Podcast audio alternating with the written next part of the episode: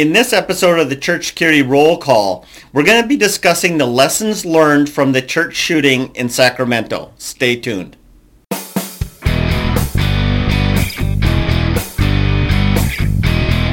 Hi, this is Chris with Sheepdog Church Security, and this is your Church Security Roll Call. Today we're going to be discussing the article, The Church in Sacramento Shooting 2022. If you'd like to read that article, go to our website, sheepdogchurchsecurity.net, and look under the News tab. So let's begin in the Bible as we always do. This one here is Second, Chron- Second Chronicles 22, verse 10, and it reads like this. But when Athaliah, the mother of Ahaziah, uh, saw that her son was dead, she arose and destroyed all of her grandsons. The reason we're bringing this verse up is killing family members is not an unusual thing. Unfortunately, it happens way too often, especially in cases where there is a custody dispute like the shooting we had in Sacramento. And this so we have to be prepared for this. It's happened in ancient times, it's happening now, and we need to prepare.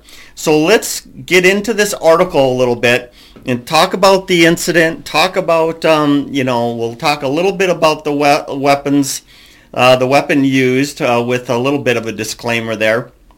We'll talk about the killer, all that good stuff. So let's get into this. So it was early Wednesday evening in the meeting hall of Arden Arcade campus of the church in Sacramento. The church elder brought three young girls aged 9, 10, and 13 for a supervised visit with her father. The elder, a family friend, was a court-appointed chaperone for supervised visits. This is all according to the restraining order that the mother had on file against the, the killer. Um, news stories don't give us the exact details if, if he arrived first or if the elder revi- uh, arrived first. Um, but what we do know is the first shot was heard by the pastor who was upstairs, he ran outside and called 911, and this was about 5.07 p.m. Responding deputies found five persons shot, four already dead. One received CPR but died anyway. The weapon that was used was an AR-style weapon, rifle. Um, this is where my disclaimer comes in. He was able to obtain this weapon by, or as far as they're saying now with the investigation, this weapon was assembled by ordering parts, one part at a time. You know, kind of remi- reminds me of an old song. Is it Johnny Cash? Um, one piece at a time, coming out of the, the the Cadillac shop or whatever it was. I forget what it was, but you get you get my point here. Um, the parts were bought online and then assembled. Um, and they're still trying to figure out where exactly he got the weapon because when he moved into the church, and we'll be getting to that in a second, um, he was not known to have a weapon. The killer, the father, age 39, have li- had lived with his mother and children for about 13 years. The two older daughters were born in Mexico and the youngest in the United States. He, the killer, became illegal when he overstayed his visa. ICE had a detainer for him, but California's sanctuary state law kept law enforcement agencies from honoring that detainer unless he was arrested for a certain type of violent crimes. Uh, this was mentioned in the news account since less than a week before that, uh, before the shooting, the killing, he had been released from jail for assaulting a police officer while being arrested for DUI. In the refiling of the restraining order, the mother claimed that she had been um, abused for 10 of those 13 years that they had been together. So we're talking a long cycle of violence here. Um, she, in the in her complaint, she complained. Um, she su- suggested that he was mentally unstable. Um, however, there was no professional diagnosis. Um, you know, he never really got to the to the doctor and diagnosed with anything. Uh, they say he had anger control problems. Yeah, no kidding. And uh, DUI incidents indicates he might have had alcohol-related problems as well.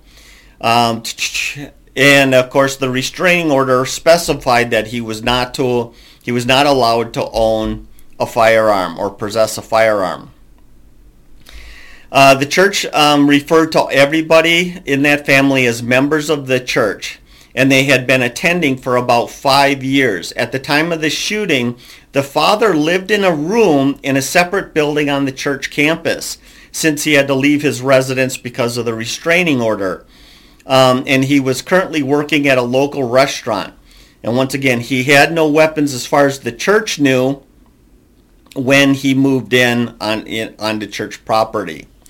Um, the mother was out of town during the shooting, um, as a lot of you already know from the reports on this. But it may have spared her because we don't know if she would have been dropping off the kids, you know, and, and all that stuff. She might have been a victim too. Though she is a victim, isn't she? Lost three of her kids. Um, the church in Sacramento is part of a, non, a global non-denominational fellowship of more than 2,000 congregations. It holds services in English, Spanish, Chinese, and considers all born-again believers as members. The elder who was killed um, was born in Sacramento and raised in the church. He attended Bible school in Taiwan, had been educated in California as an engineer employed by the state. He helped design and build the church building where his life ended.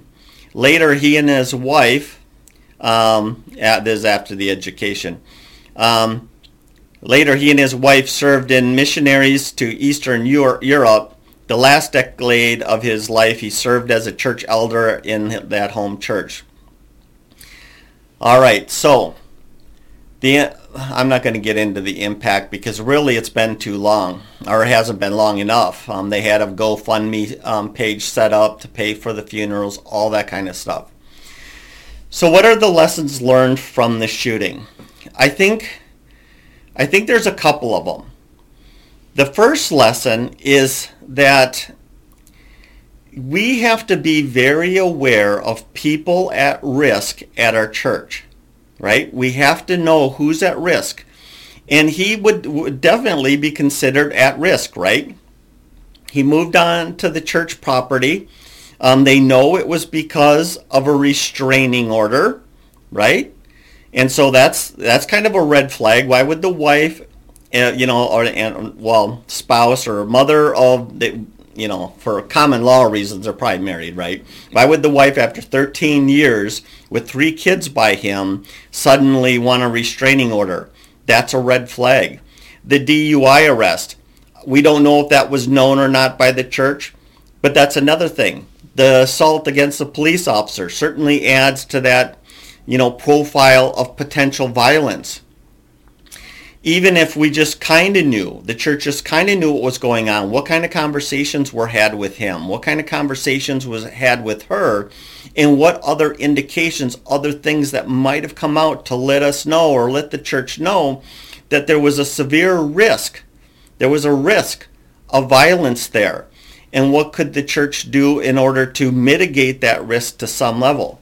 Now, in the case of letting him live, live on the property, I know a lot of churches kind of do those kind of things, you know, thy house homeless people and things to that effect, that's great.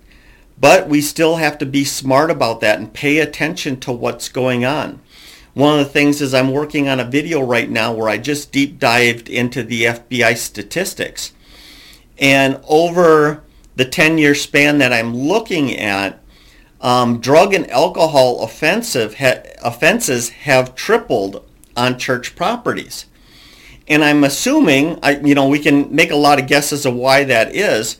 It could be increased use of drugs and alcohol, um, or more specifically, narcotics, illegal drugs.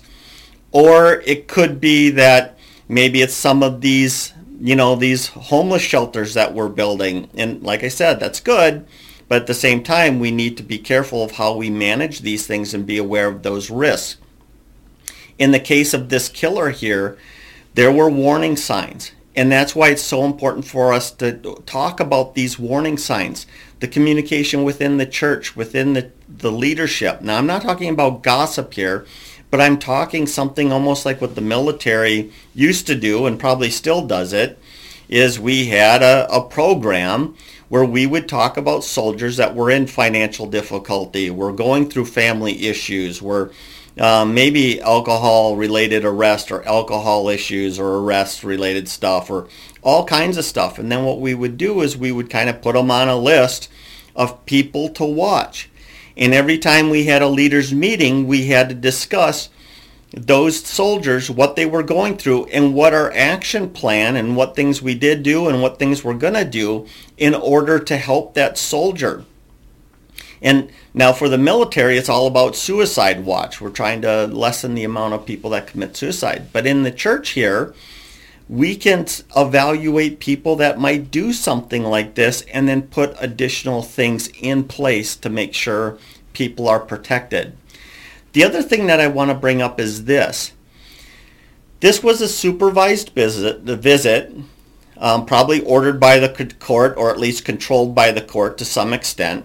They found somebody to be that supervised visitor or a visitation supervisor type thing, the elder to be there. And that way, I'm sure, you know, the intent there is that if he's going to try something, there's an adult there to make sure he doesn't run off with the kids or who knows.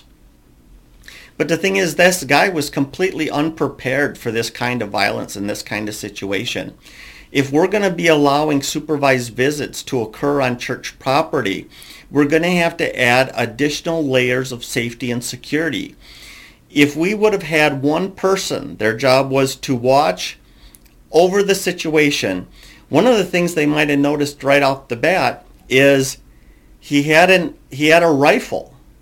So when he got out of his vehicle, you know, it's very hard to conceal a rifle. Not to say it's not possible, but he would have had at least wear a heavy coat or you know, a bag or something to kind of conceal this rifle that could have been an indicator to somebody who knew his history, knew that he was at risk, and to be able to spot, hey, we got a problem here. And so the church, if he was still outside, the church could have gone in lockdown or lockout. I'm excuse me, lockout, and they would have slowed him down, called the police, possibly kept him out, and so the murders never would have occurred or at least if it happened inside the building and it was a safety member that was working armed. Now, I don't know what the gun laws are in California, but if you can have armed security in California, you know, responding to that deadly force attack, you know, watching him. I, I just find it very hard to believe, and I could be wrong, I find it hard to believe that he was able to be unspotted with that rifle, especially if somebody was looking for it he would have been spotted early on and possibly been able to turn this off. Now, before I go on, I do want to, I, I, feel like I have to give a disclaimer now. This, I, and maybe I should have given that at the beginning here, is this just happened. And the feelings are real. The emotions are real. The suffering is real. This poor mom, the church, the family of the elder that got killed this is all still very fresh and sensitive. And I, in no way, I hope, after all I've already said, I hope that nobody takes it like we're victim blaming here. The killer is the killer. He is full, you know, he, he, all responsibility belongs to him. Okay? I'm not blaming the victims here at all. What this program, these lessons learned series is all about is looking at these situations and then seeing what we can learn from it so the same kind of tragedy doesn't happen again or we at least we reduce the risk of this happening again so please if you're out there and this is upsetting you. I really apologize. That's not what this is about.